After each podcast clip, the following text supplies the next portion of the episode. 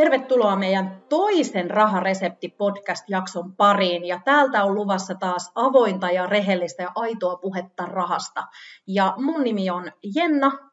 Ja mä oon Sanna. Tervetuloa jakson pariin. Kyllä. Ja hei, niin kuin luvattiin tuossa meidän äh, venähtäneessä ja poukkoilevassa ensimmäisessä jaksossa, niin tullaan vähän käymään läpi meidän taustoja ja meidän tarinoita talouden ja, ja ehkä niin kuin semmoisten elämän kokemuksien, olosuhteiden muiden kautta, mitkä jotenkin liittyy tähän talouteen tai rahaan tai mistä me ollaan ehkä opittu jotain, mikä sitten myöhemmin on liittynyt. Ja tänään me mennään ja syvennytään Sannan tarinaan ja Sannan taustoihin. Ja tota, olisiko sitten vaan ihan kylmään avantoon uimaan ja sukellus sinne ja lähdetään menee vai pitäisikö ottaa jotain pientä pehmuketta, kaipaatko? Hei, mites meidän pitää ottaa tähän alkuun joku ihan random hazardi-kysymys. Okei. Okay. Joo. Otetaan random hazardi-kysymys, Joo. jotta se on vähän pehmeämpi. Joo. Ootas, kun mä keksin.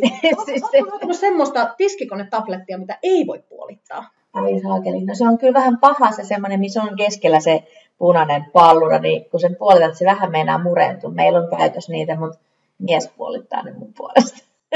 Mun mielestä sellaisia, missä on, äh, siinä on semmoisessa äh, niin geelissä, muoveissa, siinä on nesteenä se sininen, nesteenä se kirkas ja nesteenä se punainen. Siinä on sulle tabletti, minkä saat puolittaa ruiskun kanssa. No. Mutta sitten, mennäänkö rahatarinaan? Mennään rahatarinaan. Eiköhän tämä ollut riittävästi tässä.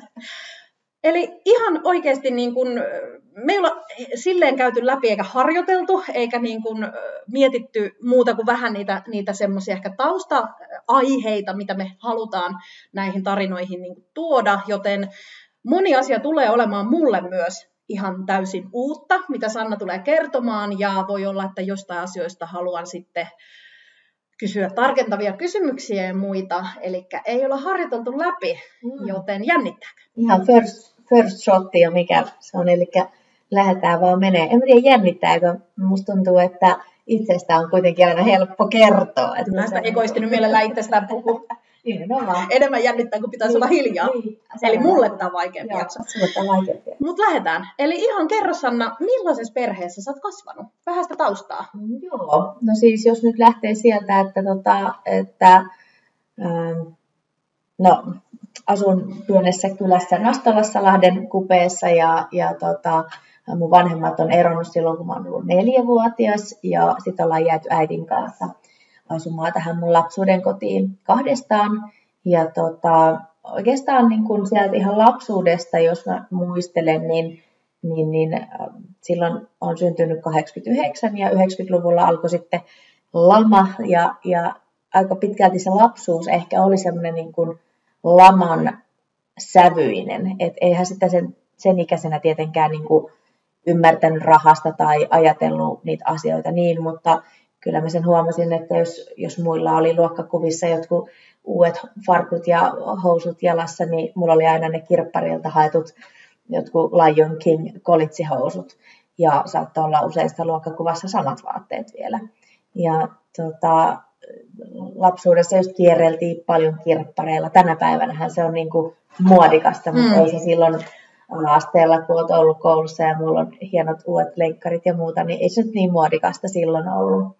Siihen aikaan siihen ei suhtauduttu tällä tavalla kuin nykyään. Se oli enemmän semmoinen, että sulla on varaa vain tähän. No, se, se asenne ilmapiiri kirppareihin oli tosi eri. Kyllä, ja just ehkä varmaan se, että silloin kun on ollut se nousukausi, ennen lamaa, niin on ollut just, että monilla perheillä on ollut mahdollisuuksia ostaa leipäkonetta ja leivänpahdinta ja mikroaaltoa. kaikki, mitkä on tullut sille, että mun on 50-luvulla syntynyt, niin kaikki tämä eh, teknologia ja, ja se kuluttaminen, mikä, mikä niin kuin normalisoitu, että oli, oli niin kaikki mahdolliset pelit ja monitoimikoneet ja vempeleet, niin, niin, niin sitten kun yhtäkkiä onkin eh, lama ja kaikki tämä, niin ei sitä, ei sitä silloin niin kuin taas lapsena sitä ajatteli vähän, että, että Mä oon itse asiassa, äiti kertoi tämmöisen muiston, mitä mä en itse muistanut, että silloin kun iskä on lähtenyt ja mä oon ollut neljä, neljävuotias, niin, niin mä oon kysynyt äitiltä, että äiti, ollaanko me nyt köyhiä?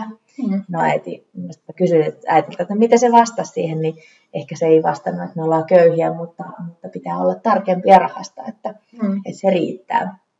Ja tota, tosiaan iskä on lähtenyt silloin, kun mä ollut neljä ja äitin kanssa sitten muistan semmoisia niin yksittäisiä, että me ollaan oltu torilla myymässä äitin tekemiä lihapiirakoita ja mustikkapiirakoita. Ja sitten mä itse asiassa, kun mä mietin niin kuin mun matkaa myyjänä, kun vähän on niin mm. myyjä, niin tota, myös se, että mä oon silloin 4, 5, 6-vuotiaana, niin käynyt niille toisille torikauppiaille myymässä niitä äitin tekemiä mustikkapiirakoita. Mm. Mä oon itse asiassa ollut jo 5-4-vuotiaana niin kuin, tavallaan jo myyjä. Mm. Ja tota, sitten äiti niin kuin, just paljon ompeli, teki noita reppuja ja vyölaukkuja ja, ja kaikkea tämmöistä, mitä, mitä sitten kanssa myi siellä torilla ja kirppiksillä ja, ja näin. Ja en mä osaa sanoa paljon, meillä on ollut rahaa käytössä mm. silloin, mikä se on ollut silloin se rahan arvo ja näin, mutta, mutta ei sitä niin kuin paljon ollut mm. käytössä kuitenkaan.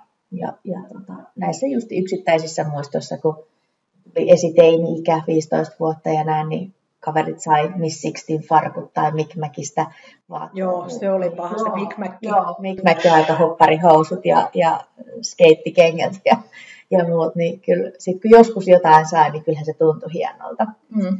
Ja tota, mutta ei mun silti ole lapsuudesta semmoinen niin kuin, mikään synkkä kuva tai semmoinen, että mulla oli kavereita ja ystäviä ja vaikka ne saattoi ollakin vähän niin kuin parempi osaisista perheistä, niin en mä silti niin kuin kokenut, että me ollaan nyt niin huono-osaisia. Mm. Et, et osassa äiti varmaan myös sen aika hyvin feikata tai, tai näin, että meillä oli kuitenkin aina ruokaa pöydässä ja ei ollut semmoinen niin kuin pula kuitenkaan. Mm. Että, et en niin kuin silti tuntenut olevani joku vähäosainen, vaikka varmasti siihen aikaan on ollutkin. Mutta tuossa mun mielestä tulee niin kuin tosi ihanasti siis tavallaan, mitä sä kerrot, niin mulle ainakin välittyy se, että sun äitihän on ollut itse asiassa hirveän niin kuin ratkaisukeskeinen selvästi, mm. kun hän on sitten niin kuin lähtenyt leipoon niitä piirakoita ja niin kuin ommellut. Että tavallaan vaikka se ta, niin kuin lama on kohdellut ehkä mm niin kuin ikävämmin tai on tullut haasteita, mutta hänellä selkeästi, että hän ei ole niin kuin lamaantunut tai hän ei ole jäänyt sen alle, vaan hän on kuitenkin tehnyt asioita, niin se on varmasti semmoinen, että sä oot niin kuin semmoista asennetta omaksunut mm. ja löytänyt sieltä, että vaikka niin kuin ne puitteet olisi niin kuin näennäisen äh, vaatimattomat, mm. mitä ehkä niin kuin muuten saattaa olla, niin sitten se, niin kuin jotenkin se asenne asioihin ja, ja niin kuin, että, että me voidaan kuitenkin itse tehdä asioita ja, mm. ja ratkaista niitä juttuja. Ja mm. sitten, että, että et sulla on ollut niinku semmoista, että on ollut niitä kavereita ja ystäviä, että et tavallaan se, koska sehän niinku, kyllähän tuosta niinku köyhyydestäkin on tutkimuksia, että se on monesti se on ylisukupolvista ja siihen kuitenkin liittyy sitten semmoiseen tiettyyn köyhyyteen ja siihen niinku periytymiseen monesti semmoinen niinku toivottomuuden kokemus mm, mm. ja semmoinen niinku kykenemättömyys nähdä, niin kuin näköalattomuus, mikä mm. on hirveän inhimillistä, niin selkeästi niin kuin sulla on ihana, että että et jotenkin niin kun sun äidin tekemisestä välittyy silti semmoinen kyky nähdä mm, ratkaisuja. Ja to, niin, selvitään. Niin. Mm, se on, kyllä se on varmasti semmoinen, mikä on sitten niin kuin omaksuttu. Niin, et, et jos hän olisi suhtautunut eri lailla, niin, tai olisi tullut vielä isompia haasteita, terveydellisiä mm. juttuja tai muita, mitä olisi voinut tulla, joka olisi sitten lamannut sitä tekemistä, niin se olisi voinut olla hirveän erilainen se sun tarina. Se on ihan totta. Pienelläkin asialla tavallaan. Niin pienellä, pienellä muutoksella niin saattaisi olla, että ei oltaisi tämän pöydän ääressä tänään puhumassa näistä. Hmm. Ja, ja tota, että mitä, mitä sitten muita haasteita olisi voinut olla. Mutta, mutta toi on kyllä, en ole ikinä asiaa edes miettinyt tuolta kantilta, että heti kun taas ammattilainen sanoo, niin, niin, niin se voi hyvinkin olla just näin, että, että on sitten se äitin, äitin asenne myös jollain tavalla iskostunut muuhun, että, mm. että on haasteita tai muita, mutta niistä selvitään ja mennään eteenpäin. Niin se on myös suojaavana mm. tekijänä, että tavallaan... Niin toiset sitten ehkä just lamaantuu tai, mm. tai mm. tulee sitten toisenlaisia reaktioita, mutta, mm. mutta näin.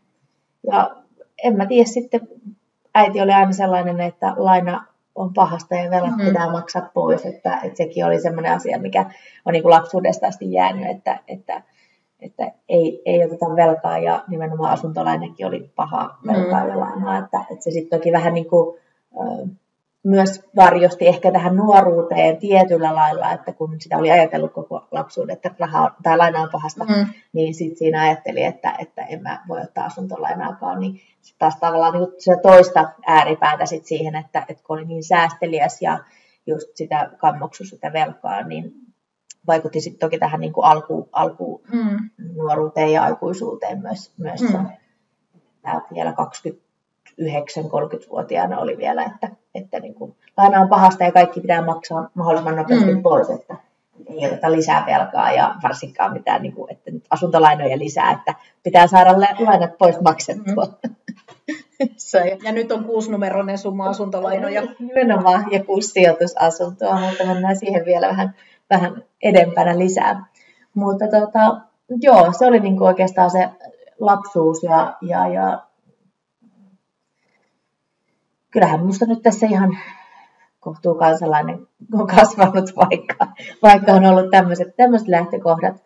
Mutta tota, mm, joo, en tiedä, onko mun nyt siitä ihan lapsuusvuosista, tuleeko sinulla mitään kysymyksiä mieleen?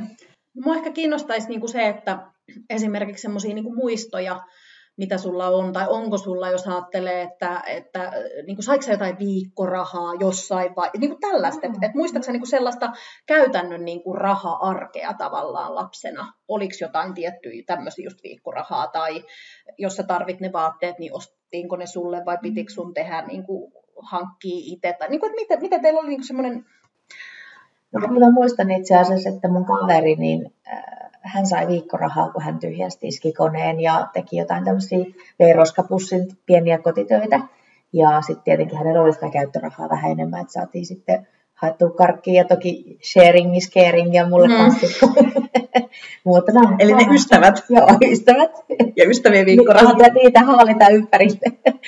ja tota, siis sanotaan näin, mä en saanut koskaan, en ole saanut lapsen viikkorahaa, enkä, enkä silleen mitään kuukausirahaa, enkä, enkä näin.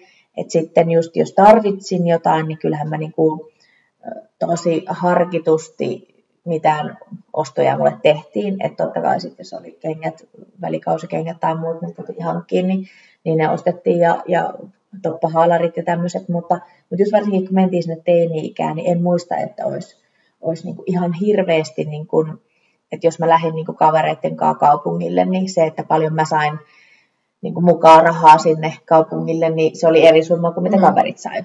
Et saattoi sitten markka-aikaa olla mitähän 20 markkaa ja toiset sai 50 markkaa tai, mm. tai muuta.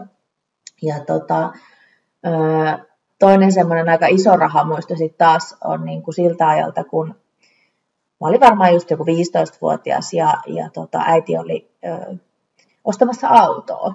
Mm. Ja sitten me mennään äitin kanssa pankkiin ja äiti nostaa sen koko rahan käteisenä mm. sieltä pankista, kun se menee ostamaan autoa. Ja se oli markka-aikaa. Silloin en muista paljon se on maksanut silloin markka-aikana. En tiedä, jos mä nyt heitän 6000 markkaa, niin mä en edes tiedä paljon se on niin euroissa, mutta, tota, mutta vaikka, että 6000 mm, markkaa. tonni euroja. Niin, tonni euroissa. Niin se oli aivan järjettömän iso raha. Ja sitten mä asteltiin sinne pankin tiskille ja äiti niin pyysi, että 6000 markkaa tiskiä. Mm. Ja sitten siinä oli ne sadan euron setelit tai mm.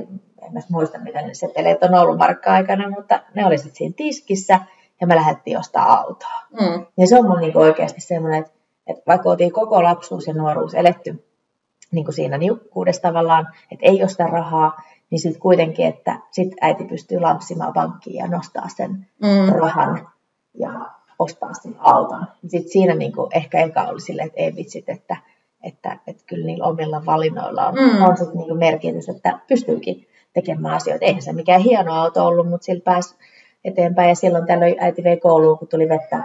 vettä mm. Tota. niin sitten taas se oli, oli niinku iso juttu. Mm. Iso juttu mutta, mutta kyllä se on enemmän ollut just sitä, että, että jos mä oon niinku tarvinnut jotain, niin sitten ollaan kyllä katsottu se edullisemman hintaluokan tuote, mitä mm. ollaan ostettu. Mm. Että ei niitä kaikkein kalliimpia ja hienompia ja vaan, vaan niin kuin menty, menty vähän sieltä, että mikä on se budjettiratkaisu mm. niin sanotusti. Tunnistaako kiinnostaa ihan tästä vaan, että niin kuin tavallaan äitiäsi ikään kuin itsessäsi nyt, niin kuin joitain, joko sitten, että sä oot ihan täysin erilainen, tai sitten, no toi lainanottaminen kerroit, mutta et, et onko semmoisia, että sä huomaat, että hei mun äiti teki tätä, tai että mä teen täysin eri lailla kuin mun äiti teki. No joo, siis sehän on tästä jännä kohta, että sitten kun mennään sieltä, että mä täytin 18 ja toki mä oon ollut kesätöissä siis paljon ihan 15-vuotiaana, että aloittanut niin kesätyöt jo, jo silloin ja siinäkin varmaan se oman rahan tienaaminen on ollut silloin, että se on ollut iso motivoiva tekijä, että mä menen itse kesätöihin, että mä saan rahaa, mä saan ostaa mitä mä mm. haluan. Mitä sä teit? Kesätöitä. Mä olin siivoajana mun iskän äh, tota, firmassa, että siellä pestiin ikkunoita ja lakastiin halleja ja, ja tota, ihan niin kuin mm. kädet savessa kirjaimellisesti tehtiin siivoushommia ja oliko mä kolme kesää, että 15, 16 ja 17 kesäisenä olin sitten äh, siellä hallia, hallia siivoamassa ja tota, ei ole tosiaan isken firma, että meillä mm. ei ole niin kuin omassa äh, mun vanhempien keskuudessa ei ole yrittäjyyttä, että ei ole, en oikeastaan mm. niin tunne lapsuudesta ketään yrittäjää, mm. että on, on niin kuin silleen joppari perheestä niin sanotusti. Mm. Ja tota, äh, sitten kun mä muistan niitä ensimmäisiä, että saisi saada, olisiko se ollut tuhat euroa kesätyörahaa, silloin oli varmaan jo eurot. Hirmu, hirmu hataraa tämä muistikuva sieltä, että milloin eurot ja markat on. Niin kuin 2002 muistaakseni vaihtui kokonaan. Joo. Joo. Taisi saada sitten, että kun oli kuukauden ollut kesätöissä, niin tonnin. Mm. Ja sitten ei veroja tietenkään vielä silloin maksettu, kun oli niin pienet tulot, niin sitten kun oli se tonni ja mietin, että mitä kaikkea mä täällä saan ostaa. Ja kyllähän se kaikki raha sitten laitettiinkin ja en edes muista, mihin, mitä mä oon sillä ostanut. Että, että varmaan tosi merkityksellisiä asioita. Eli tavallaan kaikki se, mitä, mistä sä oot ollut paitsi. No, niin, nyt. Niin. Vähän tämä klassinen, että sit kun mä oon töissä, niin mä ostan rahaa karkkii koko palkalla, niin kuin lasten tämmöinen klassinen. Joo. Kyllä. Joo, ja sen mä muistan taas, kun ekan poikaystävän kanssa muutettiin silloin lukioaikoina yhteen, että mä ollut 17 tai 18, kun olen muuttanut sitten pois kotolta poikaystävän kanssa, niin, niin siinä oli just niin tämmöistä, että, että tavallaan sitä ruokaa, että mm. hantia, karkkia ja sipsiä ja niin energiajuomia tämmöisiä, mitä ei tosiaankaan ollut lapsuudessa sitten niin kuin mm. saatu, tai meillä ei ikinä juotu lapsuudessa limpparia, et, et sekin on niin siis markkina on myös muuttunut ihan täysin on, niin kuin just näin. meidän Joo, aikana niin, tavallaan kyllä. saatavuus. Mutta silloin se oli kyllä niin kuin, oli. Että, että jollain kavereilla oli limsaa ja mm. mä en ikinä ollut niin kuin, jos meillä juotu limpari, paitsi synttäreinä ehkä mm. sitten saattoi olla. Ja tota, äh, no sitten niin kuin, ei mulla ole muistikuvaa, mihin ne rahat käytettiin, mutta johonkin ne käytettiin, niin siinä alkoi semmoinen elämänvaihe, että mm. nyt kun mulla on rahaa, niin nyt on millä mällätä. Ja ostettiin just niin kuin, että sinne omaa ensimmäiseen vuokrakotiikin, niin kaikki piti olla uutta, vaikka mm. ne olikin Ikeasta ostettuja, mm. mutta piti olla uutta, ei mistään kirpparilta mm. puhettakaan, että käytäisiin hakemassa joku sohva tai telkkari mm. käytetty, että kaikki piti olla uutta. Ja sitten tosiaan, niin, äh, se meni silleen niin kuin viimeiset, ennen kuin mä oon tähän niin kuin omaan taloudelliseen itsenäistymiseen herännyt, niin voisi sanoa, että 15 vuotta varmaan elämästä Mm. Että jos näitä niin kuin ekaasta kesätyöstä 15-vuotiaasta 30 mm. niin tuli mitä, eikö meni mitä tuli. Eli tili tuli, tili meni, ei jäänyt kyllä mitään säästöön. Mutta kun kysyit, että onko mun jäänyt sieltä äitin mm. maidosta niin sanotusti jotain tämmöisiä tapoja, niin kun se laina oli pahasta ja velka oli mm. huonoa, niin mä tein sitten tosi paljon ylimääräisiä lainanlyhennyksiä kuitenkin mun ensiasunnon lainaa. Milloin sä ostit sun ensiasunnon? Äh, mä olin silloin 22-vuotias vai 23-vuotias, eli 2012. Joo. Ostin, no, nyt on niin 11 vuotta siitä. Aika nuorena. No aika nuorena, joo, ja pitää aina oikein miettiä, onko nyt 33 vai 34-vuotias. 34. Mä oon 33, kun jakso tulee ulos. Nuoriso, nuoriso. ja tota, no, no siis verrattain nuori, että ei mun kellään kaverilla ollut mm. silloin vielä ensiasuntoa, kun mä oon niin ostanut, mä olin siellä selkeästi ensimmäisten joukossa. Ja, ja tota, siinäkin oli vähän sitten silleen, että äiti oli no, ehkä pakottanut mä avaamaan asuntosäästöaspitilin mm-hmm. silloin lukioaikoina ja sinne sitten ruveta säästää niin sitä rahaa, niin kyllä mä sitten oon sieltä kesätyörahoista kuitenkin jotain saanut säästöä. Niin joo. Että joo. mulla on ollut sitten sitä rahaa ostaa se ensi, ensimmäinen ää, oma joo. ensiasunto. Ja sitten jos ajatellaan sitä, että, että mitä äiti oli tässä niin kuin mun varhaisteiniään tehnyt, niin aina kun oli tullut elatusmaksuja tai näitä lapsillisia, lapsillisia tai no itse asiassa elatusmaksu niin kuin isältä, mm, niin, joo. vanhemmat eronnut, niin äiti oli sitten mulle säästänyt pienen pesämunan. Eli sitten kun mä muutin pois ja ostettiin se ensi asunto, niin mulla oli 10 tonni sieltä äitiltä säästössä. Joo. Ja mä sain sitä kautta sitten, että kun oli omaa säästettyä rahaa, mm. ja, ja se 10 tonni, niin sitten mä olin niin 30 prosenttia säästössä siitä ostosummasta, niin pääsin siihen ensiasuntoon aika nuorena kiinni. Ja Huikean to... työn sun, siis pakko sanoa vaan tähän, että musta sun äiti on tehnyt niin kuin mielettömän hienoja asioita niin kuin siis silleen, että hän on niin todella halunnut mm. omalla toiminnallaan varmistaa sitä, että sulla olisi tietyllä tavalla vähän niin paremmat lähtökohdat tulevaisuudessa, mitä, hän, niin kuin, mitä ehkä siinä perusarjessa oli. Mm. Että just niin kuin pääsy esimerkiksi omistusasumiseen, niin musta on niin kuin, niin kuin ihan, ihan huikea. Niin, ja sitten kun ajattelee sitä, että tosiaan silloin... Ja se, että sä et ostanut autoa, vaan se meni siihen asuntoon. Niin, Sinä osasit niin. käyttää sen rahan siihen. Koska se olisi voinut mennä myös silleen, että reissaamiseen. Niiltä on, niin, niin. menee, että ostetaan auto tai... Niin, se on mun rahaa. Niin. niin. Mä voin tehdä mitä vaan. Joo, eihän sitä osaa edes arvostaa tavallaan, ei sitä osaa edes ajatella, miten suuri vaikutus sillä onkin tähän päivään. Että se on niin kuin säästänyt mulle sen koko 15 vuotta elatusmaksuja, kun iska on lähtenyt, niin, niin se, että se on joka kuukausi laittanut sen parisataa euroa säästöä ja mm. saanut siinä välissä sitten sen kymppitonnin niin kun ei silloin ole puhuttu rahasta, se niin. on vaan itse tehnyt sen päätöksen, Kyllä. että se haluaa laittaa mulle pesämunan, että sitten kun mä joskus lähden kotoa, mm. niin mulla on mahdollisuus siihen ensiasuntoon. Milloin sä sait tietää tästä, että sulla on tämmöinen potti? Saiko se vasta ihan sitten, kun sä olit täysikäinen? No, että mä, olin, mä muistan kyllä senkin ihan elävästi. Se oli Taalavi, mä elokuussa täytän 18, tai että syntynyt elokuussa, ja oli Taalavi, ja me oltiin niin ottamassa potkukelkkojen päällä äitin kanssa aurinkoa siinä tammi-helmikuussa, mm. kun istuttiin ulkona, ja tyyli mä kurkut silmillä ja se oli hyvinvointipäivä. Me istuttiin potkukelkojen päälle, toppatakit päällä tietenkin. Ja sitten rupesi siinä niin kuin puhumaan mulle, että joo, että, että se oli sitten joku helmikuu, että sitten kun sä täytät 18 elokuussa, niin mulla on sitten sulle niin kuin vähän isompi lahja, että, että mä oon niin kuin iskän, iskän sulle ja, ja tota, sä saat ne sitten, kun sä oot täysikäinen. Ja mähän olisin, mä muistan, mulla oli euron, euron niin kuin kuvat silmissä. Mietin silleen, että vitsi, mä oon rikas. Ja, ja, ja, oli niin kuin heti sellainen. Ja äiti kyllä rupesi jo toppuuttelemaan siinä vaiheessa, että joo, ne on sun rahoja, mutta niitä et sitten kyllä käytä mihinkään humputteluun, että turhaa, että ne on sulla sen takia säästetty, että sä ostat niillä niin ensiasunnon. Ja, mm. ja varmaan siinä yhteydessä justiin, että kun mä olin vielä vähän alaikäinen, niin avattiin se asuntosäästötili, joo. niin mä rupesin sitten samaan aikaan säästämään sitä omaa, omaa mm. ensiasuntoa varten. Mutta, Äiti se tunsi sinut, se ehkä tiesi, että ei kannata liian aikaisin kertoa siitä kuitenkaan. 15-vuotiaan, on rikas. Suunnitellut sitä maailmanympärysmatkaa, varannut lentoja valmiiksi. Nimenomaan, kyllä. Mutta mut on mun siis ystäviä, jotka on sanonut, että ne on saanut myös silloin 18-vuotiaana vanhemmiltaan just joko sijoitussalkun, että on saattanut olla vaikka 10 tonnin sijoituksissa tai vaikka enemmänkin 20 mm-hmm. tonnia, ja kaikki rahat on käytetty.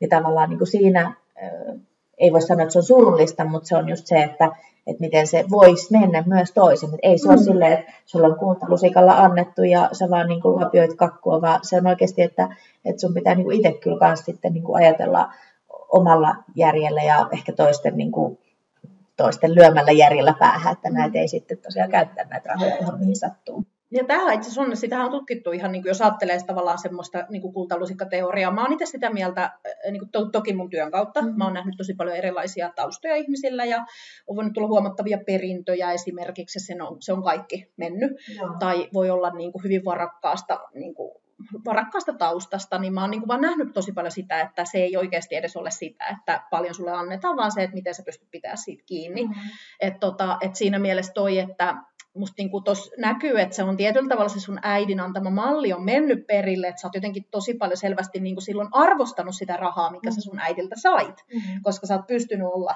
niin kuin käyttämättä, käyttämättä sitä niin kuin mihin, mihin tahansa, vaikka sä omaa tienaamaa rahaa mm. et arvostanut niin. niin paljon, vaan se niin kuin meni. Että tavallaan siinä niin kuin näkyy, että siinä on varmasti semmoinen kunnioitus mm. ja, ja semmoinen niin kuin sitä äitiä kohtaan, mikä on vähän jarruttanut mm. sitä, että ei mm. ole niin kuin kaikkea pistetä heti. No itse asiassa mä ostin nyt uuden auton täällä sun rahalla, niin, niin, tota, niin. Se, on kyllä, se on kyllä ihan totta. Joo, ja, ja, ja nyt kun näistä puhutaan, niin ei oikeasti ole ikinä asiaa miettinyt sen tarkemmin ja, ja että mistä kaikki niin kuin juontaa, juontaa juurensa, mutta, mutta varmasti se pitää paikkansa just, just niin kuin sanoit. Ja, ja tota, joo. Siinä oli varmaan se niin kuin mun nuoruus, mm. sinne 18-vuotiaaksi asti. Kyllä. Ja Tästä itsenäistymistä. Niin, itsenäistymistä ja, ja, ja, sitä. Ja sitten kun tosiaan rupesi niin kuin saamaan myös muitakin kuin kesätöitä, että oli mm. sitten lukion ohella makuunissa, videovuokraamossa ja muissa töissä, niin kyllä se rahan käyttö jatkui siinäkin aika mm. holtittomana. Että ei niitä, ei niitä säästetty. Totta kai silloin meni vuokraa rahaa ja se oli taas uusi elämänvaihe, kun, mm. kun yhtäkkiä olikin niin kuin vuokraa ja, ja tota, niin kuin alkoi se, alkoi se tota, ö, oman talouden niin kuin ylläpito.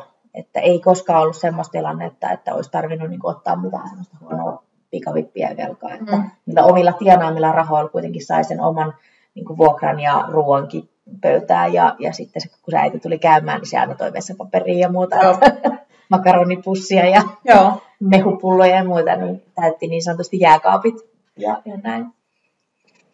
Miten sitten, jos ajattelee niin kun mua kiinnostaa ihan siis se, että onko sä lukion jälkeen opiskellut vielä vai onko sä ollut ihan täysin työelämässä sen jälkeen? No mä tuota, lukion jälkeen hain silloin ammattikorkeakouluun restonomiksi, mutta en päässyt, niin sitten mä en halunnut ottaa siinä välivuotta, niin mä menin amikseen. Eli mä oon lukion käynyt ammattikouluun. Kaksoistutkinto ikään kuin. Kyllä, mutta ensin lukio ja sitten tosiaan amis ja mä oon matkailuverkailija niin kuin ammattitutkinnon käynyt. Joo. Ja sen jälkeen, kun olin sitten äh, tuosta Amiksesta valmistunut, niin lähinkin ulkomaille, että mä olin sitten matkaoppaana Finmatkoilla pari-kolme vuotta siinä. Ja tota, silloinhan, kun oltiin ulkomailla, niin siellä se raha kyllä kans, mitä tuli, niin se meni siihen niin kuin pilettämiseen mm-hmm. ja, ja joka ilta istuttiin ravintoloissa. Totta kai se oli niin kuin 20 villiä semmoista niin kuin mm. nimenomaan niin kuin ensimmäistä kertaa semmoista oikein villiä nuoruutta eli, mm. niin, tota, niin ei sinne silloin niin kuin no laitanpa tästä mun matkaoppaan palkasta sitten mm. säästöä. Ja sanotaan, että matkaoppaana kyllä tienaakin todella, todella vähän, että mm. se on niin kuin elinkustannusindeksi indeksi sit sen maan mukaan, missä Joo. asut. Että asut Haimaassa, niin 600 euroa sait palkkaa, jos muutit Turkkiin, niin sieltä saatoit saada 750, niin, kun siellä on joo. kalliimpaa, eli puhutaan joo. tosi pienistä summista. Joo. Totta kai asuminen oli siellä maksettu, eli mm. mä maksaa vuokraa. Eli se oli vähän niin kuin käteen, kulutusrahaa. Joo, se oli kulutusrahaa, mutta totta kai ruoka meni Niin, siis joo. Ja meni Menikö prosentuaalisesti, niin. jos arvioit, että paljon meni niin kuin välttämättömiin niin. kuluihin tai ruokaan ja paljon olueen? Onko se niin 80-20 oluen piikkiin? Just näin. Ja tota, joo, ei silloin, silloin ei jäänyt kyllä yhtään rahaa säästöön, eikä, eikä toki silloin ei ollut vielä sitä ensiasuntoa, kun mä olin siellä, siellä matkalla. Mm. Niin, tota. Mutta sitten kun mä tulin Suomeen 2012, olin lopettanut nämä matkaoppaan hommat ja, ja näin, niin silloin me niin äitin kanssa just juttelin, mä muutin niin äitin luo silloin hetkeksi ja että et nyt mä en enää niin muuta vuokralle. Mm. Et nyt kun mä tulen Suomeen, niin sitten etsitään mulle se ensiasunto. Ja siinä sitten käytiin useilla asuntonäytöillä ja niin kuin sanotaan, että pari-kolme asuntoa oli semmoista, niin, mitkä aidosti kiinnosti, mutta sitten se budjetti tuli kyllä vastaan, että kun oli tietty summa, oli se äitin antama kymppitonni ja mulla oli sitten muistaakseni just omaa säästettyä rahaa joku kymppitonni. Mm. Oli, niin se oli sitten kuitenkin, että, että ei voi olla yli sadan tonnin asuntoa, että, mm. että pitää olla, olla alle sen, niin, niin se sitten tota, määritteli niitä jonkun verran, mutta sanotaan näin, että siinäkin kohtaa oli silleen, että kuhan vaan ei tarvitse muuttaa nyt vuokralle. Mm. Se, oli niin kuin, että se oli se sun se ajuri. Se, niin, ajuri siinä sitten. Ja hei, elokuussa 2012 ostin tosiaan sitten ensi, ensi asunnon, mikä on tällä hetkelläkin vielä mun salkussa ja itse asiassa vuokralla. Eli en ole sitä myynyt. Ja siinäkin on taas semmoinen, että mä monta kertaa äitille sen sanonut, että mä meinaan myydä sen, ja äiti sanoi, että muuten myy. Eli sekin on ollut siellä kyllä tota, niin vähän piiskurina, piiskurina mm. siinä, että, että sitä et sitten myy. No mä tapasin mun nykyisen avopuolison itse asiassa sitten 2012. Mm. Eli siihen ei mennyt kauan, kun mä olin sen ensiasunnon ostanut. Ja tota, niin kuin samana vuonna tapasin tämän mun nykyisen avopuolison. Ja tota, aika nopeasti mä rupesin viettää enemmän aikaa siellä mun puolison luona, mm. kuin sitten taas omassa sinne mun luona. Tota, se oli periaatteessa kaksi vuotta asunto tyhjillään, mm. koska mä olin just silleen, että, että ensinnäkään äiti ei antanut myydä, kun mä olin silleen jo heti. Saatan olla, niin kuin me oltiin puoli vuotta tapautunut miehen kanssa, mm. mitä mä tällä kämpällä teen. Mm. Kuukausittaiset kulut on kuitenkin lainanlyhennys ja yhtiövastike, niin melkein 700 euroa tai 600 euroa, niin että et mä myyn tän äiti sanoi, että et myy. Ja sitten tota, kaksi vuotta se oli tyhjillään se asunto ja 2014 mä sitten olin silleen just, että no joko mä myyn tämän tai sitten Mm. pistän tämän vuokralle. Koska kaksi Mm. vuotta oli mennyt, että sitten jos olisi voitollisena saanut sen myytyä, niin tietenkin verovapaasti sitten, että ei tarvitse voitosta maksaa veroa. Mä päädyin siihen vuokraamiseen. Mm. Sekin äidin takia, kun se on Niin, antanut, kyllä. antanut myydä. Ja nyt se on ollut siellä 2014 vuodesta asti vuokralla. Joo. Eli 14, onko se nyt 9 vuotta? Joo, Mm. 9 vuotta on ollut.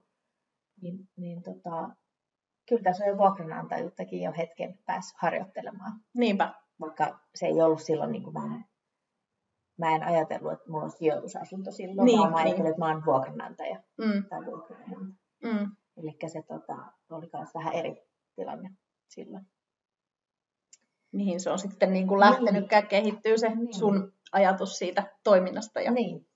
Mutta toi on niinku ihana, ja musta tässä niinku on se, että mitä niinku mä toivon, että niinku ihan tähän asti, mitä ollaan käyty tätä sun tarinaa, niin kuulijoille, että et niinku poiminta, just vaikka toi, että sä sit kuitenkin sä säästit säännöllisesti sinne aspiin ja avasit sen ehkä siellä joskus pikkusen alaikäisenä 17-vuotiaana esimerkiksi kerkesit viitisen vuotta säästää ja sait sinne viiden vuoden aikana sen kymppitonni about, niin se, että tavallaan niin kuin pienillä valinnoilla, pienillä asioilla, pitkäjänteisesti kuitenkin tekemällä, Mm. niin se on niin kuin huikea potti, kymppitonni, kun sä pistät Kyllä. 22-vuotiaalle ja siihen se toinen kymppi päälle, että nyt niin kuin Mm. lähdetään ostaa asuntoa. Niin, niin se on niin kuin, mitä mä toivon, että te kuulijat sieltä niin kuin poimisitte, että tota, pitkäjänteisyys ja säännöllisyys, se on niin kuin se kaksi tärkeää. Ja vaikka tuntuu, että se mun nuoruus oli sitä huithapeli Niin. aikaa, niin silti samaan aikaan Taustalla siellä. Niin pystyy laittamaan jotain sivuun. Just Ja kun se saattoi olla, että Aspissakin pitää neljä kertaa vuodessa maksaa Mm, aina mm. joku tietty summa 150 euroa. Ne on Niin on, se sitouttaa. Joo, niin sitten siinä on niin pakko laittaa sinne. Mm, mm, Kaikkea ei voinut vaan tupata. just näin. Niin se on hyvä asia. Kyllä, ehdottomasti. No sitten jos ajattelee sitä, että sä olit vähän huithapeli ja nyt sä oot niin kuin koko kansan valtakunnallinen budjettikuningatar todella niin Kiitos kuin, tästä tittelistä. Kyllä, sun täytyy ottaa se oma, om- omaksua käyttöön. Sä saat sitten keksiä mulle kausien aikana jonkun hyvän Joo. tittelin. Pitää olla pikkusen vielä. Ei vaan. Tö, niin, niin tota, siis kiinnostaa se että niinku tavallaan käännekohta. Siis kuitenkin puhuit, että sä, okei, sä ajattelit, että mä oon nyt vuokraemäntä, mutta sä et ajatellut siitä niinku asunnostakaan silleen, että nyt mä oon niinku sijoittaja, mä Mm. vaurastun, että se niinku sun ajattelu ei ollut sitä, vaan just, että tää nyt vaan on tässä ja mä saan vuokraa. Niin kuin, että si, siinä on selkeästi, niin kuin, kuuluu. niin, niin, niin, että siinä on selkeästi, niin kuin, että su, sulla on tapahtunut hirveästi muutoksia, ja niin kuin sanoit, että kolmekymppiseksi asti, niin tili tuli, tili meni, ja Mm. sen jälkeen tapahtui jotain. Niin mistä se sun tavallaan, että mikä on sut johtanut siihen, että sä jopa opetat muita hallitsemaan taloutta ja budjetoimaan, niin mistä se, mikä on semmoisia niin kuin, ehkä käännekohtia tai, tai asioita, mitkä on muuttanut sen, sen suunnan ja toiminnan? No se kyllä vaatii aina sen jonkun käännekohdan, joku mikä herättää tai tulee siellä niin kuin aivoissa naksahtaa, että, että mulla se oli korona, mikä sitten Mm. tämän herätyksen teki, koska siihen saakka oli aina, että ei voi sanoa, että elämä oli aina helppoa, mutta siis silleen, että hyville tyypeille löytyy aina töitä ja Mm. usko siihen, että itse on työllistetty ja sitten yhtäkkiä sä huomaat, että ei itse meidän työpäivällä alkaa YT-neuvottelut. Joo. Ja me oltiin silloin Taimaassa tosiaan 2020 maaliskuussa, kun huomasin meidän tuolta tiedotuskanavasta, että, että tö- töissä on se YT-neuvottelu pistetty käyntiin ja mä muistan, mä makaan siellä hotellin, kun mä muistan sen tilanteen Joo. niin elävästä, vaikka ei siitä olekaan kohta kuin neljä vuotta, niin makaan siellä hotellin huoneessa ja kännykästä katon samaan aikaan Sanna Marinin tiedotustilaisuutta hallituksen toimesta, mm. että pistetään Uusimaa, Uusimaa pistetään niin Joo, säppiin. säppiin ja ihan kaikkea. Se tuntui niin, niin Mm. uskomattomalta, että, että tämmöistä tilannetta ikinä voi Mm. olla. Ja sitten samaan aikaan tosiaan, että, että pistetään, pistetään töissä YT käyntiin. Ja silloinhan mä en toki tiennyt, että koskettaako ne mua, että Mm. onko mulla, niin kuin, että ei, ei ole töitä kohta vai mitä tässä tapahtuu. Ja mä vaan mietin sitä, että miten hitossa taloudellisesti pärjään, Mm. koska mulla oli se vuokra-asunto, ja Joo. mä siitä vuokraa sain, niin toki mulla jäi siitä silti vähän niin kuin itse vielä maksettavaa, että Mm. laina, lainan lyhennys ja yhtiövastikkeet, niin noin 100 euroa kuussa vielä omasta pussista niin Joo. kuin sitä lainaa. Ja sitten tietty, kun omat rahan hallintataidot ei Mm. silloin olleet ihan sillä tasolla, kun ne on tänä päivänä, Mm. niin mä olen käyttänyt mun kokouksäästöt siihen Taimaan lomaa Joo. ja vähän niin kuin visallakin, että mm. maksanut. Mulla oli tilit ihan tyhjänä silloin, kun me oltiin reistussa. Ja sitten mä ajattelin, että no nyt kun mä tunnen täältä lomalta, niin joka tapauksessa se tili tulee olemaan pienempi. Mm, niin joo. Ennen kuin tavallaan niin kuin loman jälkeen, kun et ole ollut viikonloppu. Niin, niin, lisät jää pois. Kaikki lisät jää pois. Niin se oli vaan niin kova kolaus, että mä niin kuin heräsin sille, että ei tähän voi jatkuu näin. En mä voi aina elää tällä tili, tuli tili, meni mm, asenteella. Mm. Ja Visalla vähän se parisataa euroa aina miinusta. Mm. Mutta mulla on niin kuin pakko jotain tehdä. Ja se vaan niin kuin ihan täysin niin kuin, Joo, joku loksahti siellä. Joo. Joo. Et kyllä, kyllä mä muistan, niin mä olin ihan tosi aidosti ahdistunut silloin. Joo. Et mietin, mietin niin omaa taloudellista pärjäämistä, että miten tässä nyt sitten käy. Mm. Ja tota, no siitä sitten pyörät lähti pyörimään mm. vähän niin kuin kovempaakin. Ja, ja tota, sieltä kun maaliskuussa reissusta tultiin, niin aloitin oikeastaan varmaan ensin just Instassa rahatilien mm. seuraamisen. Sä oot ollut varmaan, pitäisi joskus katsoa, että milloin mä oon niin kuin rahatilin ottanut sit seurantaa tai sun henkilökohtaisen tilin. Mutta varmaan joskus huhtikuussa 2020. Mm. Ja tota, rupesin kuuntelemaan podcasteja. Rahamania podcasti oli yksi alkuun, mitä kuuntelin ja sitten löytyi Jasmin Hamidin ja tuon Kaisa Kivipellon taloudellinen mielenraha podcasti. Ja, ja tota, no itse asiassa niistä yhteistä vielä sen verran, että ne ei silloin sitten ne YT-neuvottelut koskenut mua, eli mulle, mulla jatkutyvät. Joo. Eli sikäli niin kuin pääsin siinä kohtaa sitten säikähdyksellä, mutta, mutta sitten tuli toinen kierros, missä sitten itsellä itse asiassa loppukin tuli, tuli työt niin kuin vähän myöhemmin. Joo. Ja jouduin sitten vaihtamaan toimipistettä tuonne Lappeenrantaan. Niin, mm. niin, niin siinä tuli sitten taas, niin kuin, että mikään ei ole ikinä mm. varmaa. Mm. Niin, se elämä epävarmuus tavallaan heitti niin. Niin kuin sen havahtumisen siihen, että mä niin kuin joudun tosi niin. haasteis, haastavan tilanteeseen, jos tämä tulotaso tässä tippuu ja, ja, ja nyt ollaan vielä niin kuin Visalla vielä parisataa euroa ja, niin. ja, se, niin kuin, ja monestihan se on niin, että me tarvitaan jonkunlainen ulkoinen ärsyke tavalla tai toisella, että me oikeasti tajutaan, että mm tämä mun toiminta ei niin kuin kanna. Kyllä. Koska siitähän se, niin kuin sanoit itse, että ne sun rahahallinnan taidot ei silloin ollut vielä niin hyvät, niin, niin se, että nämä mun rahahallinnan taidot ei kanna mm. mua mm. tämmöisessä, tämmöisessä tilanteessa niin kuin kahden kuivin jaloin, tai ainakin mulla on tosi turvaton olo. Ja sitten tavallaan se kuitenkin se raha siellä tilillä, se puskuri tuo sitä turvallisuuden tunnetta, ja, ja tavallaan niin kuin, niin, niin, on niin kuin tärkeää, että sulla tulee se ymmärrys siitä, että hei, mun pitää niin kuin siis lisätä mun taitoja. Niin. Eli lähdit niin opiskelemaan tietyllä tavalla Kyllä. myös. Joo, ja jos multa kysyisi joku, niin kuin, että niin, mihin ne mun rahat meni mm. vielä silloin 2020, niin en mä osaa edes sanoa, mihin mun rahat meni, kun ne vaan meni. Mm. Ostin mm. uusia vaatteita, ostin aina uuden iPhonein tai mitä ikinä. Et en mä niin kuin pysty luettelemaan, että mihin ne rahat on silloin mennyt. Mm. Johonkin aina kulu. Joo. Niin, pitkään polteltiin, kun sitä oli tilillä katsottavaa. Sitten katsottiin Visalla loput. Joo katsottiin lisällä loput. Tosiaan ehkä parisataa euroa oli, se oli niin kuin jatkuva kierre, että aina seuraava kuukausi mm. aloitettiin sillä visan maksamisella, että mä maksoin heti ensimmäisen palkan. Niin, niin, joo. Visalaskun, että se ei niin päässyt kertymään. Koroille. Mutta jokainen mm. kuukausi oli kuitenkin aina, että ensin kuitenkin lisälasku ja sitten katsottiin muuta, niin se oli vähän niin kuin... Kyllä se silti, niin. Joo. Parista euroa kuussa kuitenkin rahaa aina niin kuin maksaa vanhoja Niin, niin nimenomaan, nimenomaan. Se on kuitenkin lainaa sekin, vaikka sen maksaisikin ennen kuin korot mm. määräytyy tietyllä tavalla. Mitä sitten, jos ajattelee, sulla on kuitenkin tällä hetkellä sulla on kuusi sijoitusasuntoa, mm. eli sä et jättäytynyt vuokran emännäksi, että sulla kattaa kulut asunnossa, vaan sä oot sitten tietoisesti lähtenyt niin kuin ihan siis kehittämään ja tavoittelemaan niin kuin varallisuuden kehittymistä, niin mainitsit tuosta että olet kuunnellut, niin kuin lukenut kirjoja ja, ja Rahamania ja muita podcasteja, seurannut rahatilejä, niin mikä oli niin kuin semmoinen klikki niin kuin sun ajattelumuutoksessa, että, ja niin kuin ekassa jaksossa, ja, ja nytkin kerroit siitä, että sulla enemmän niin kuin taustalle, että se velan pelkosuus on sinne kasvat, kasvatuksessa tullut, niin, niin mi, mitä, mitä tapahtui niin kuin sen saralle? Se ei kuitenkaan vielä selitä sitä niin. muutosta Yhtäkkiä ajattelussa. 300 tonnia lainaa ja kuusi sijoitusasuntoa. Niin, niin että mitä siinä sitten? Miten se lähti niin kuin siitä se ajattelu jotenkin muuttumaan?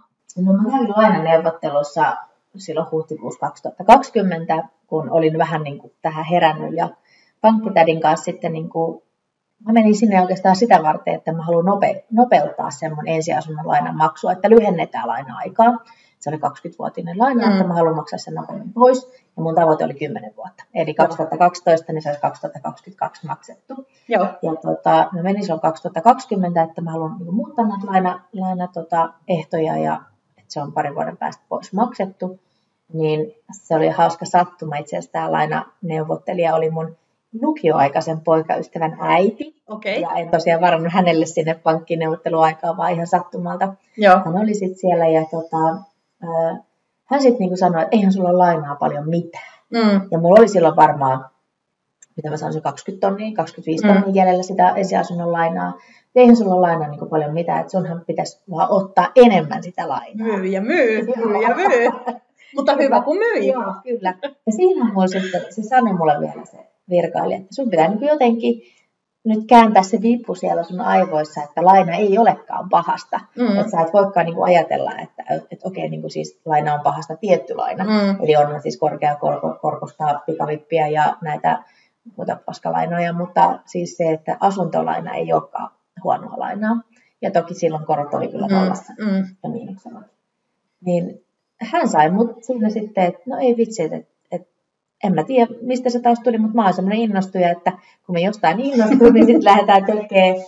Ja sitten toukokuussa 2020, niin mä, mä olin saanut lainalupauksen, niin mä ostin mun ensimmäisen niin virallisen sijoitusasunnon. Mm. Ja tota, toki se on, niin kuin, muistaa senkin sen ensiasunnon, tai ensimmäisen sijoitusasunnon oston äh, hyvin, kun mulla on tällainen vähän spesiaali vuokralaiskeissi. Mm. Eli siinä on sama vuokralainen, joka on ollut 32 vuotta asunut okay. tässä talossa. Ja tota, hän ei suostunut sitten lähtemään sieltä asunnosta, kun mä tulin sinne katsomaan, että, että tota, minkälainen se asunto on. Mm. Ja oli todella semmoinen niin kuin, nuiva, että ei, ei edes halunnut niin kuin, oikein tervehtiä. Ja, mm. ja hän oli niin kuin, enemmän tyytymätön siihen, että hänen asunto myydään alta, kun hänelle ei ole edes kerrottu. Että hän, hän oli siis vuokralaisena. Hän vuokralaisena asunut 32 Joo. vuotta siinä. Eli tosiaan sijoittaja on, on niin kuin myynyt sen niin kyllä. asunnon ja, ja hänelle tuli tämä vähän niin uutena tietona ja tietenkin pelko siitä, että oma mm. koti menee, mm. menee alta. Ja oli tosiaan tosi nuiva siinä tilaisuudessa, kun menin välittäjän kanssa sinne ja ei juuri tervehtynyt ja, ja tervehtini ja oli niin kuin, että hän kyllä muuttaa pois ja kaikkea mm. tämmöistä. Mm. Ja mä sitten omasta mielestä on ihan hyvä niin kuin vanhusten kanssa ja tuun toimeen ja, ja näin, niin otin sitten vähän siihen koppia, että, että niin kuin, minkälainen, että sä oot asunut tässä pitkään, että sä viihdyt, viihdyt tässä ja, Mm, ja mm. yleisesti, että, että onko sulla niin kuin lähiverkkoa täällä ja ystä, ystäviä ja tässä talossa Mm, ja näin. mm. Ja, ja sitten hän siinä vähän pikkuhiljaa avautui ja saatiin hyvät keskustelut ja hän on sitten jälkikäteen pahoitellut tälle välittäjälle, että sanonut sille, että, että voit, voit niinku pahoitella mun puolesta, Mm. kun olin näin töykeä. Joo. Ja, ja välittäjä sitten sen kyllä mulle, mulle kanssa kertoi, että oli, oli pahoitellut kyllä tätä käytöstään. Ja Mm. samana iltana mä laitoin siitä asunnosta ää, tarjouksen ja, ja se hyväksyttiin. Ja sitten musta tuli tämän vuokraemäntä tämän vuokralaisen ja hän Mm. asuu siis edelleen siinä. Eli nyt jo kolme vuotta ollut mun vuokralaisena, eli No niin. 35 vuotta. No niin, hän sai pitää sen oman Hän asunnon. pitää oman asunnon ja mä oon käynyt joka joulu hänelle sitten viemässä konvehtirasian ja, Mm. ja kahvipaketin ja käynyt siellä sitten kahvilla, että ollaan niin tunti istuskeltu kahvikupin ääressä ja, No niin, ja näin, eli saatu ihan semmoinen hyvä vuokrasuhde myös sitä kautta kyllä. solmittua.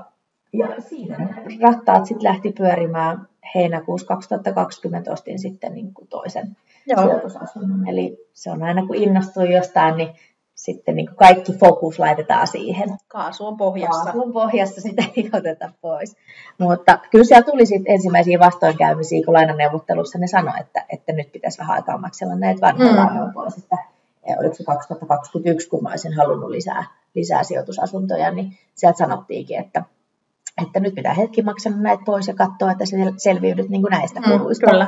Eli ei ollut silleen, että no niin joo, tästä saatte lisää rahaa. Että kyllä sieltä pankistakin niin kuin vähän myös vedettiin jarrua, että, että Mm, mm, nyt mm. liikaa ja, ja näin, mutta nyt on sitten tosiaan tämän kolmen vuoden aikana niin yhteensä viisi asuntoa ostanut. Joo. Ja tuota, kaikki on vuokrattunut ja kaikkien kanssa on mennyt tosi mukavasti. Ei ole ollut siis mitään ongelmia Mm. vuokralaisten kanssa ja sitten vähän remontoinutkin osa, osa asunnoista. Et toki tämä, missä mun sama vuokralainen on Mhm. 30 vuotta asunut, niin ei. Se on sellainen, kun hän se on- asuu. Hän on kotina siellä. Kyllä. Sitten kun jossain vaiheessa hän ehkä luonnollisesti lähtee, niin Nimenomaan sitten remontti. Joo. Mutta muuten on niin kuin pienillä, pienillä hänen kanssa Mm. Et ei, ei ole hänestä paljon vaivaa ollut. Mutta mun on pakko sanoa tähän väliin, että, että tota, mitä on sua tuntenut ja ymmärtänyt niin, ja seurannut myöskin sit vastavuoroisesti sun, sun tekemistä niin kuin somenkin kautta, mm. jo ennen kuin me ollaan sitten ruvettu niin kuin yhteistyötä tekemään, niin, niin on, on huomannut, että sulla on niin kuin sille, että, että sitä kaasua ei testata, mm. vaan se kyllä pistetään niin kuin mielellään pohjaan. Ja eikös ole totta, että sä olet vuokrannut asunnon, tehnyt vuokrasopimuksen vai näytön ennen kauppakirjojen tai kaupan toteutumista. No kyllä. Eli se, siellä on niin jonkunlaista muutosta siinä ajattelussa, ajattelussa ja peliliikkeitä kyllä. Niin kuin kyllä. Eli mä menin, katsomaan, mä menin katsomaan mun tulevan vuokralaisen kanssa – yhtä asuntoa, mistä me ei oltu vielä kauppoja kirjoitettu. Mä olin tarjouksen jättänyt ja mun tarjous oli kyllä hyvä. Niin, kyllä. Eli joo. sikäli niin kuin, mutta kaupantekopäivä oli vasta pari viikon päästä. Mä olin lähes silloin kanssa ulkomaille, niin pitihän se näyttö hoitaa pois alta ennen niitä. Ettei tule tyhjiä kuukausia. tyhjiä kuukausia ja se oli sitten niin, että kun tultiin reissusta ja kauppakirjat kirjoitettiin, siinä taisi olla viikko ja sitten se kuukausi mm. vaihtui, että uusi vuokralainen tuli sisään, niin kyllä se pitää sitten niin kuin toiminnan nainen. Toiminnan nainen. Eli jos Sanna jotain sanoo, niin todennäköisesti se on tehty jo no, ennen kuin se lause on loppunut. Joo, tämä väli, välittäjäkin kieltämättä vähän hymyili, mä sanoin, että mä tuun mun tulevan vuokralaisen kanssa, se tulee Kotkasta asti, niin ethän se voi enää käännyttää sitä takaisin. Niin, nimenomaan, nimenomaan. Nimenomaan. Aiheutti pientä hymyilyä siinä, että, että ei siinä se meni ihan hyvin. Se meni hyvin. Kaikki niin kuin tarina on onnellinen loppu. Se on sama siinä asiassa. Just näin. Että... Just näin. Ja vuokrat, vuokrat, vuokratkin kilahtaa tilille. Kyllä, on tullut ihan ajallaan. No mitäs tätä, onko muita sellaisia ajattelun muutoksia, mitä sulla on, mitä sä niin kuin haluaisit nostaa, että jotenkin niitä naksahduksia. Tuossa on aika, niin kuin ne on isoja juttuja jo, mm. että se jotenkin se turvallisuus, perusturvallisuuden uhkaaminen niin kuin siihen mm. rahan käyttäytymiseen ja sitten se, että hei, että ensin kiire päästä velasteroon, mm. mutta sitten se naksahdus, että hei, tämähän poikin mahdollistuu mulle varallisuuden mm. kehittymisen. Niin muita semmoisia, mitä sä jotenkin niin kuin koet, että olisi. Esimerkiksi tämmöinen niin kuin, oman osaamisen myyminen niin sanotusti, onko siinä ollut jotain, että sä et olisi ikinä nähnyt joskus, että sä oot tekemässä jotain niin kuin tuotetta tai palvelua tai muuta, no, vai en, siinä en, niin yrittäjyystyyppisessä teemassa? En ikinä ole kyllä ajatellut itseäni yrittäjäksi. Nyt, nyt on kevyt yrittäjä Y-tunnus. Hmm. Ja tota, sekin lähti siitä omasta niin kuin, kiinnostuksesta ja intohimosta tähän rahapuheeseen ja sitä, että haluaa tehdä jotain merkityksellistä, eli jakaa asioita, mistä itsellä niin kuin, äh, tulee se niin kuin liekki sisälle, että mm, mm. tämä on niin se mun juttu. Ja totta kai nyt kolme vuotta puhunut avoimesti Instagramissa rahasta, saanut sitä yleisöä siellä ja saanut hyvää palautetta, niin se oli sitten, että kun itse niin ajattelin, että mä haluan työkalun myös mikä hyödyttää itseäni, mm-hmm. eli tein sen mm-hmm. niin kuin tavallaan itselleni, mutta olisihan se kiva, että jos joku muukin hyötyisi siitä. Mm-hmm. Ja siitä oikeastaan sitten syntyy tämä tämän vuoden toukokuussa tullut budjettikirja, mm-hmm. mitä nyt on myyty se vajaa 800 kappaletta viiden kuukauden aikana. Mm-hmm. Ja tota, se lähti ihan oikeasti vaan siitä omasta intohimosta siihen asiaan, että, että mä niin kuin rakastan avointa rahapuhetta mm-hmm. ja tykkään puhua siitä, niin sitä kautta sitten, että, että joku muukin voisi oikeasti hyötyä niistä omista, omista kiinnostuksen kohteista ja taidoista. Ja kyllähän se, kun se on varjosti siellä se YT-neuvottelut ja se, että sitten loppupeleissä omakin työ oli siinä, että joutui muutama hetkeksi Lappeenrantaa, että, että oma työ loppukin täällä Lahdessa ja, ja näin, niin, niin just se, että ei halua, että kaikki on sen yhden kortin varassa, että mulla mm-hmm. on vaan se yksi palkkatyö ja sieltä tulee, vaikka se tuleekin tasaisesti se palkka sinne joka kuukausi, ja näin, vaan enemmänkin se oli just, että mä halusin, että mulla on muitakin tulonlähteitä, eikä se ole ainoa juttu se oma mm, työ, että on, mm. on se sijoitusasunto, sieltä tulee sitä vuokratuloa ja sitten joskus kun on ensimmäinen e, se ensiasunto maksettu mm. pois, niin sieltähän sitten vapautuu sitä kassavirtaa taas. Tällä hetkellä, kun korot on niin korkealla, niin mulla on kassavirta 500 euroa miinuksella, mm. eli yhteensä niin kuin kaikista asunnoista noin, noin 180 per asunto on sitten kassavirta. Menee omasta pussista. Omasta mm. pussista. No sitten kun on se ensiasunto joskus pois maksettu, niin siitä on nyt se 15 tonnia lainaa jäljellä, niin sinne ei enää monta vuotta ole, kun se on, se on velaton, niin sitten se vapautuu tavallaan se kassavirta sitten näihin mm, negatiivisiin. Mm. Niin sitten se on jo ihan eri, eri tilanne.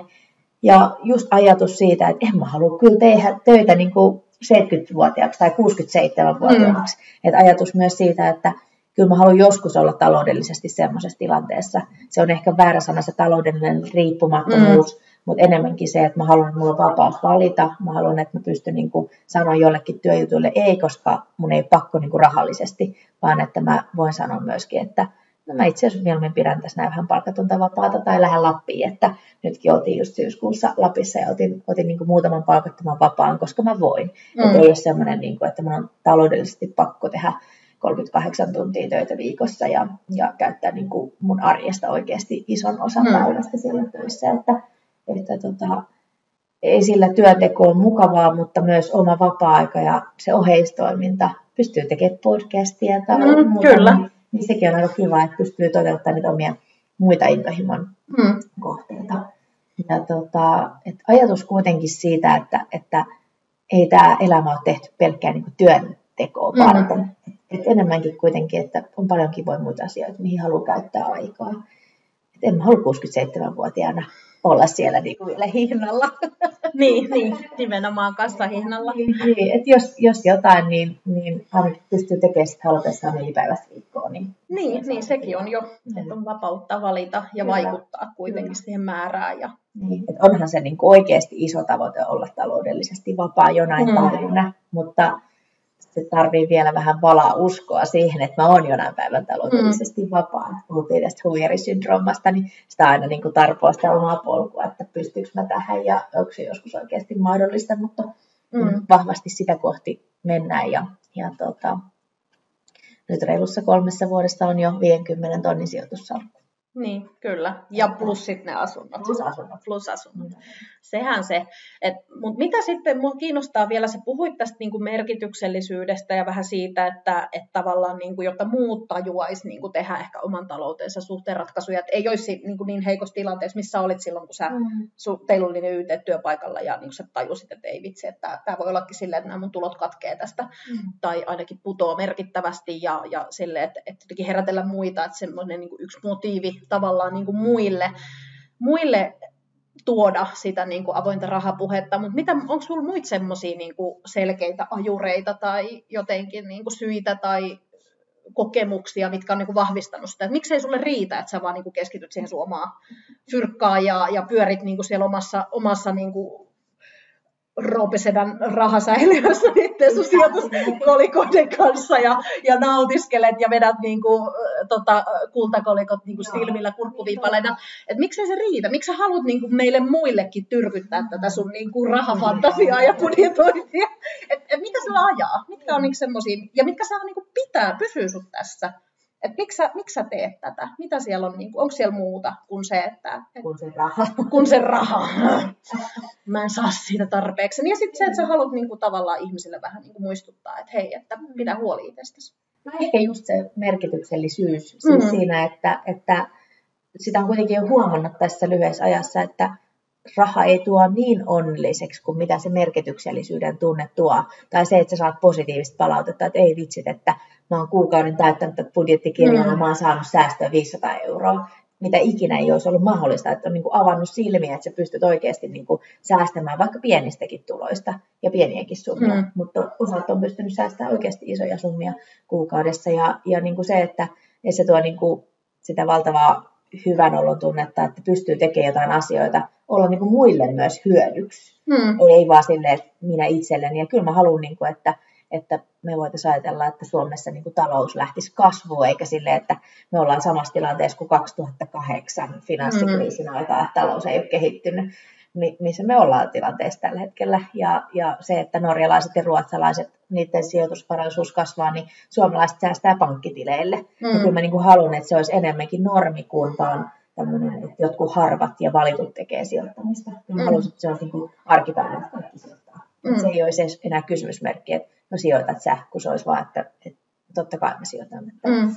että kyllä mä niin kuin haluan sitä, että, että se ei ole multa mitään pois, että jotkut toiset menestyy ja niiden salkku niin. kasvaa, vaan kyllä tässä maailmassa sitä rahaa riittää ja se on vaan niille, että ketkä sen ajatuksen tajuu nopeammin tai ketkä myöhemmin, että, että kyllä se korkoa korolle efekti toimii siellä ja pikkuhiljaa niin kuin varallisuus kasvaa. Mm. Toki se vaatii pitkäjänteistä, että ei täällä kukaan ole äkkirikastumassa. Niin, tai hyvin harva. Niin, harva. Ja vielä harvempi kestävästi. Niin, se justi, että, että vaikka tulisi sitten jonkun muun kautta se äkkirikastuminen, Mm-hmm. niin se, että jos rahataidot ei ole kunnossa, niin kyllä ne, kyllä ne rahat saa aika nopeasti hassattuukin.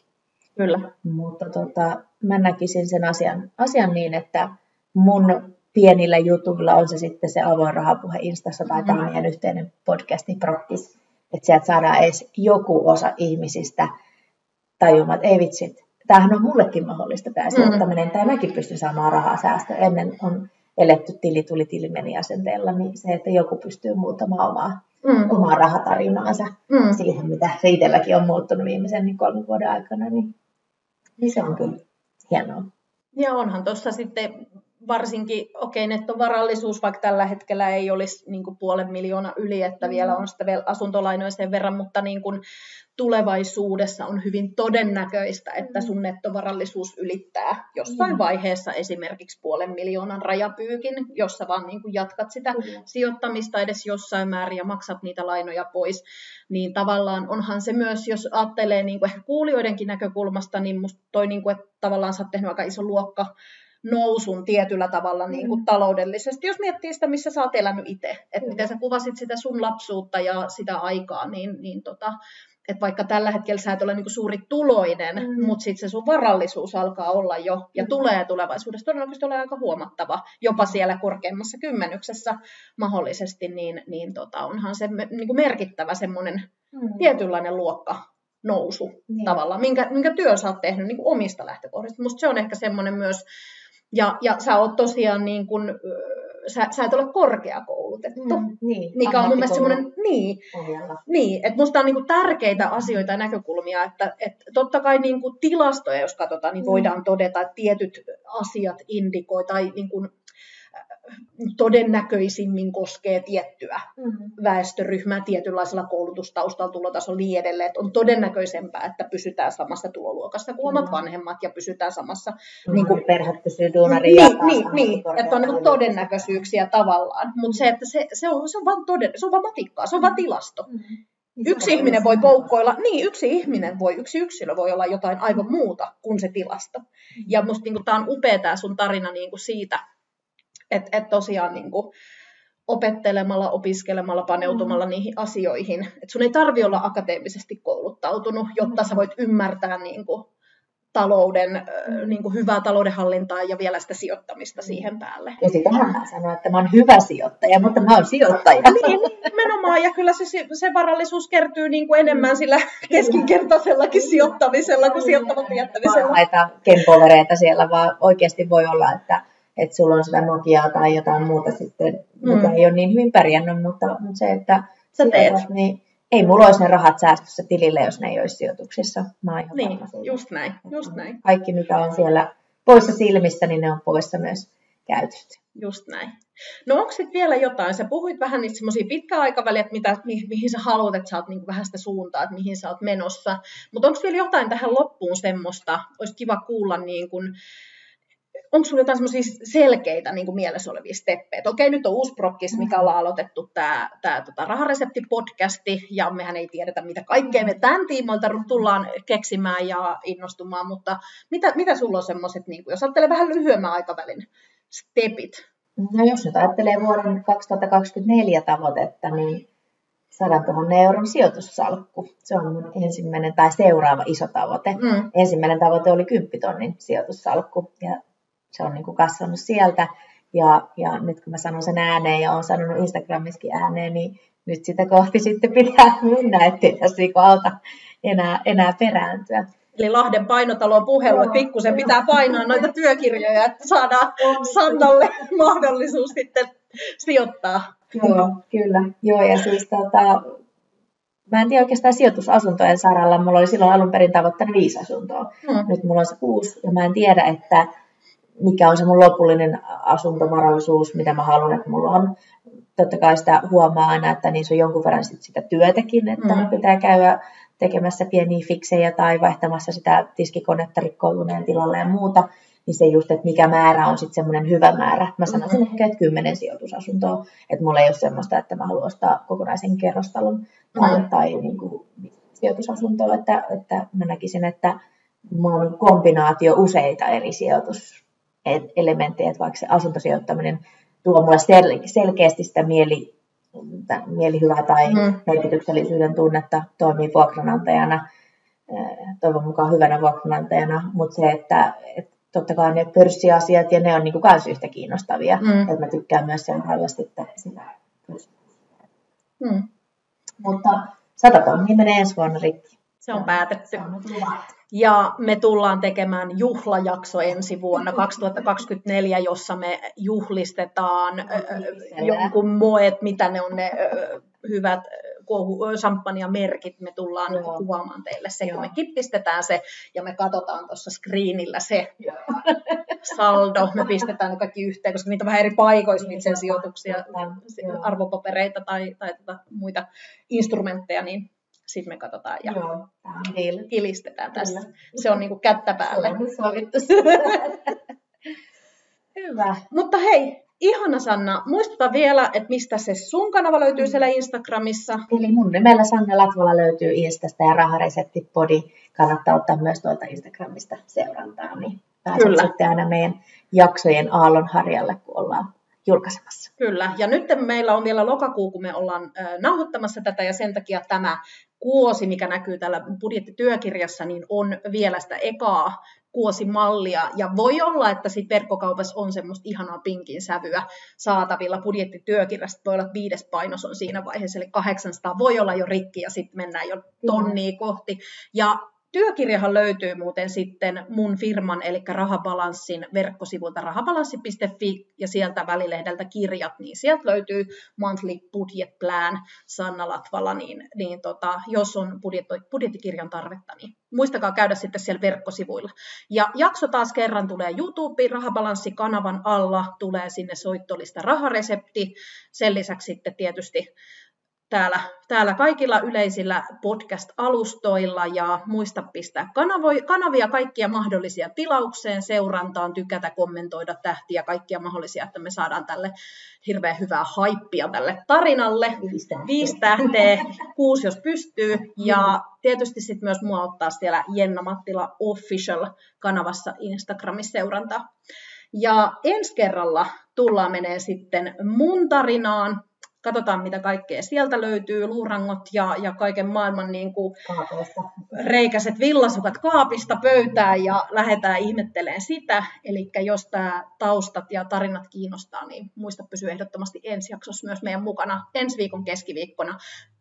By the way, ennen ensi jaksoa. Nythän meillä on jännät paikat, me ollaan jännittämässä, koska 14.11. jos et ole tulossa Lahde, äh, tota Helsinkiin messukeskuksen sijoittajamessuille, niin muista ilmoittautua, on maksuttomat messut, tuu paikalle, koska 14.11. julkaistaan vuoden 2023 sijoittaja-äänestyksen voittaja sekä vuoden 2023 sijoitusteko. Ja kuka muu on siellä sijoittaja äänestyksessä ehdokkaana kuin allekirjoittanut. Eli tulkaa, tulkaa, tulkaa fanittamaan 14.11. Ja, ja nostamaan. Vuoden Äänestykset on mennyt jo Aina. tässä vaiheessa. Ei se mitään. Mutta tulkaa fanittamaan. Mä oon joka tapauksessa siellä. Joko mä oon itkemässä ilosta tai sitten pettymyksestä. Mutta ensi jakso Jennan rahatarina ja sen lisäksi kuullaan, että kuinka kävi sijoittajamessuilla. Tuliko voitto kotiin vai ei. Mutta hei, kiitos Sanna. Kiitos. Ihana oli. Palataan ensi viikolla. Palataan. Moikka!